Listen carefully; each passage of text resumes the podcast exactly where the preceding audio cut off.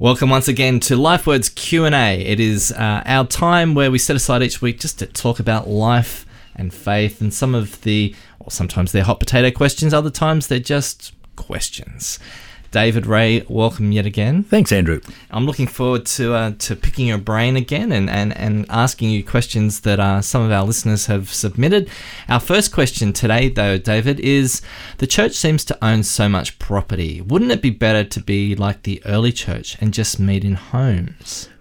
Well, the first thing I want to say there is uh, just a little bit careful about, as it were, putting the early church up on a pedestal, uh, idealising it. Uh, we can't quite emulate their culture. They were meeting in a very different set of circumstances and they had their own set of problems too. You see, you might say, well, the early church met in homes. Well, of course they did. They weren't able to meet in synagogues or the temple. Um, there were no church buildings. Uh, the Romans wouldn't have leased out their property to them. Uh, so they had to meet in homes. But as the church grew, uh, that wasn't always possible. So inevitably, buildings were built um, because as a church grows, uh, you can't continue to meet in a particular home. So there's practical things involved. I know some churches, networks of home churches, which do meet in homes, and I'll go on to say that there's no, no problem with that, no, no actual issue with that. But they also have to find a place to meet uh, where they want a bigger gathering. If you want a bigger gathering, uh, and there's nothing wrong with those, uh, then you have to have a particular building, whether it's your own set building or rent, renting another building or otherwise. So we can't sort of say that meeting in homes or as a church meeting in homes is the way to go. Um, it, it, certainly did happen in the early church out of necessity, and it certainly can happen today um, because um, I believe the, the, the, even Christians who meet in the big church buildings or schools or whatever, they also meet in homes. So there's nothing wrong with meeting in homes. It's just that we don't say that's the only way you should meet simply because the early Christians did. As I say, the early Christians met in homes because they had to. Uh, so, so, so, yep, you can meet in homes and you can have what we call house churches. There's nothing wrong with that at all. But the practicalities usually require that you will occasionally have to meet in larger contexts uh, because you might want to have larger gatherings, youth gatherings, big music gatherings, and so on and so on.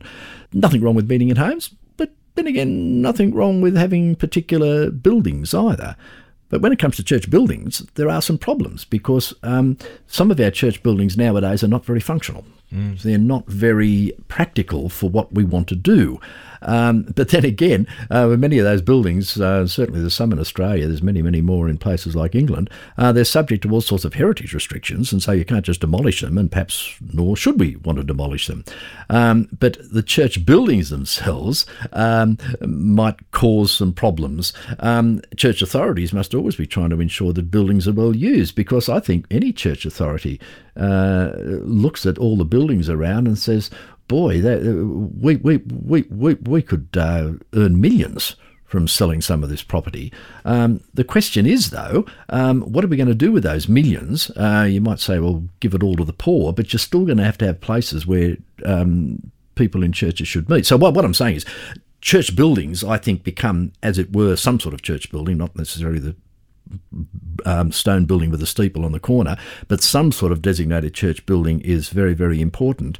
But we need to make sure that they're functional and that they're well used um, by the community as well as by the church. And we must be very careful uh, uh that churches if, if, if they are going to sell off property, uh, don't put themselves into a uh, difficult situation because you can sell off property because you think the church is not thriving in this area anymore, but blow me down through demographic changes in 20 years, the church can thrive in that community. Yeah, it's a little short sighted to uh, just sell a property just because that demographic that you're after is not there at the time. It, it is a shifting kind of thing, isn't it? That's right. And we can't, I mean, yes, it's, it's very appealing to say, well, let's sell off some of these un, underutilized church buildings and give money to the poor and so on. But, but uh, sadly, it's not always possible to sell off that property um, through heritage considerations and so on. And uh, the church church people still need to have somewhere to meet, and property is extremely expensive. So it's a vexed question. Look, I, I think Christians should meet in um, homes, uh, in smaller groups, and so on, to provide that intimacy, that homeliness. But also, we perhaps do need special buildings to accommodate the church as well uh, for our other functions. And uh, but yes, like like the question, I, I would look at the property and think, do we need quite so much property? Uh, and uh, I think that's an issue that uh, we do need to um, examine. You're listening to LifeWords Q and A in the raw, and uh, David's answering your questions. Yeah, the church and property. uh, It is a vexed question, uh, probably these these times uh, in in the wider community, um, and often asked all the all the money tied up in those buildings. But yeah, it was yes, we we heard the explanation. So.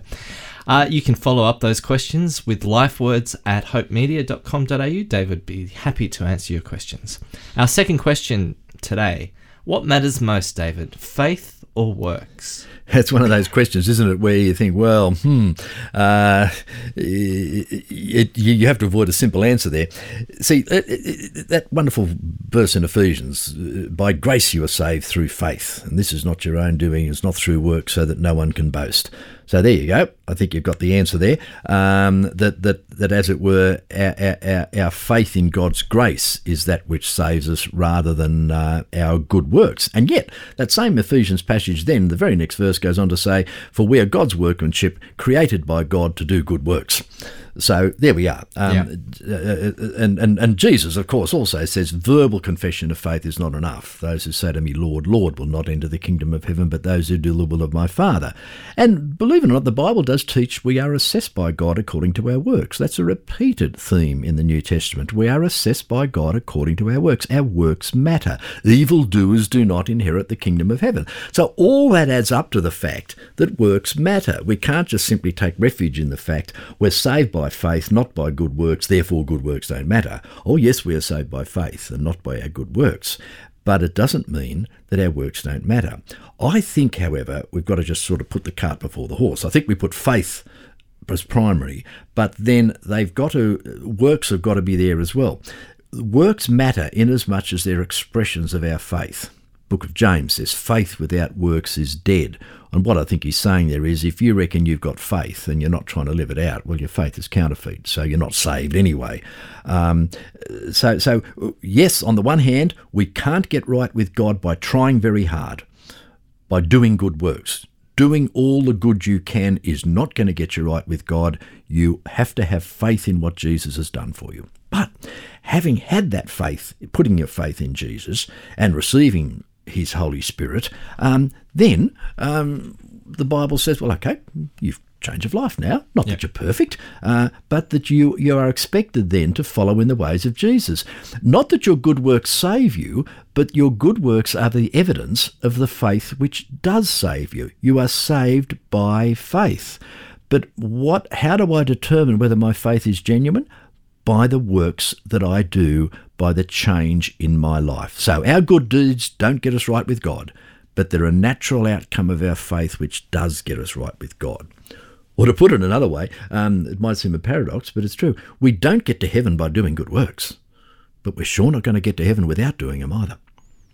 So I guess a good way, David, uh, in that respect, is like maybe how you would treat your children, perhaps, uh, or love your children.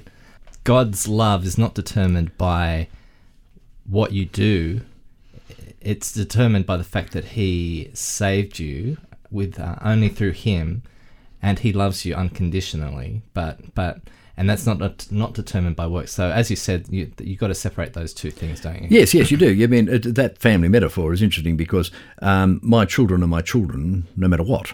But if my children defy me, misbehave, mistreat me, and don't act as my children, well, yes, they're still technically my kids, but boy, I'm not really enjoying any yeah. any effective relationship with them. Yeah. yeah. You're listening to LifeWords Q and A with David Ray, Andrew Morris. Our final question today is: Christians sometimes say something is biblical. Oh, that's unbiblical. What do they mean, David? Yeah, well, that's a good one. Um, I've heard this from time to time, and uh, I've been affirmed as being biblical and criticised as being unbiblical. Look, sadly, I think that sort of phrase can be used as a sort of pious criticism and judgment. We express our disapproval of someone who disagrees with us in those spiritual sounding terms. See, too often we're accusing someone of being unbiblical when it would be more humble and right and accurate to say that that person concerned has a different view of the Bible to me. Let's say you and I are discussing a particular application of the Bible, and you say, Oh, no, no, no, I think the Bible says this. And I might say, Oh, I think the Bible says that. Well, realistically, you and I are just simply two Christians who have a different understanding of the Bible, and maybe we can learn from one another and change our views or whatever. But as soon as I say to you, or you say to me, ah, you're unbiblical, yeah. then that that actually raises a temperature somewhat. And I think we've got to be careful about those terms. It's one thing to say, I have a different understanding of the Bible to you. Um, that's fair enough. But then if I then say to you, you're unbiblical, then that is takes the form of an accusation, and that's why I think I think that sort of phrase is a very very sensitive one to use, uh, because if someone says to me, David, I disagree with your understanding of Scripture, well, that, that's fair enough. Uh, but if they say to me, David, you're unbiblical, then that's making some sort of severe judgment, a total judgment on me that perhaps is not warranted. You see, some people think that something's biblical only if it can be backed up by a specific verse of Scripture and and that's not actually so. Uh, I, uh, uh, I mean, some people say, well, well, where do you get that from the Bible? Well, uh, I think you've got to be careful about using the Bible like that as some sort of um, uh, source of uh, proof texting what you perhaps uh, prefer. See, I prefer to think of something as biblical if it seems consistent with what the Bible says the Bible's silent about a lot of things. Um, or to put it another way, something can be biblical if it's not specifically condemned in Scripture or if it's not inconsistent with the general Christian witness of Scripture. So, for example, I mean, just silly examples, having a family picnic. It's quite biblical. There's nothing in the Bible that says you've got to have family picnics. It doesn't mention family picnics. Um, but it's consistent with the Bible. We'd say, yes, the Bible wants us to love our families and to uh, enjoy creation. So, yeah, family picnic is biblical. Um, but the Bible doesn't actually speak of such things. Um, joining a political party and saying, I want to get involved in this party politics so I can actually make a difference. Um, well, the Bible doesn't envisage that because there was not such thing in biblical times. And yet, we might argue that's biblical in that the Bible says you've got to be a good citizen. You've got to respect your authority. You've got to be, uh, you, you, you've got to seek to extend the kingdom of God in this world.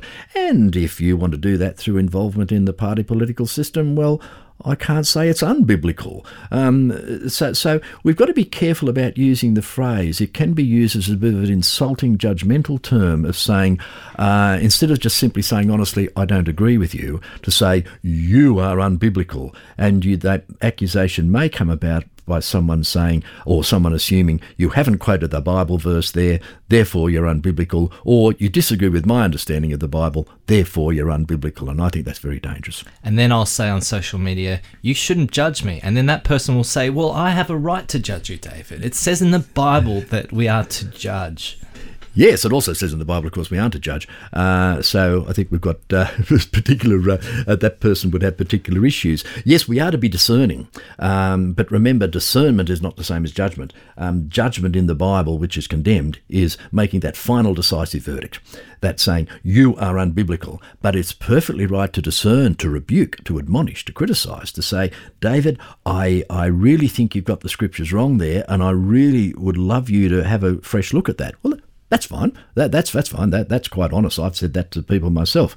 Um, but to actually simply say, to use that blanket terms, that is unbiblical, is first of all pretty judgmental, number one. Number two, I think it misunderstands just what being biblical is. So if someone is um, maybe suggesting a different alternative opinion or maybe saying, I, I don't necessarily agree with that opinion, David, that doesn't mean they're judging me. They're just no, they're just simply expressing. I mean, there's some things that are unbiblical. Yeah. Um, um, committing adultery is unbiblical. Um, uh, being physically abusive to someone is unbiblical. Of course, there are some yeah, things that but, are unbiblical. But in, in, in, an area that we would agree that is, you know, that we agree on, but it's a slight, it's an interpretation. Yes, that, that's right. It, it, it's very, it's bullying Christian behaviour, and sadly, there's a lot, a lot, a lot of this in some Christian circles. It's bullying Christian behaviour to start throwing phrases around like that's unbiblical to people when rather you should be saying, I don't think I agree with your interpretation of that,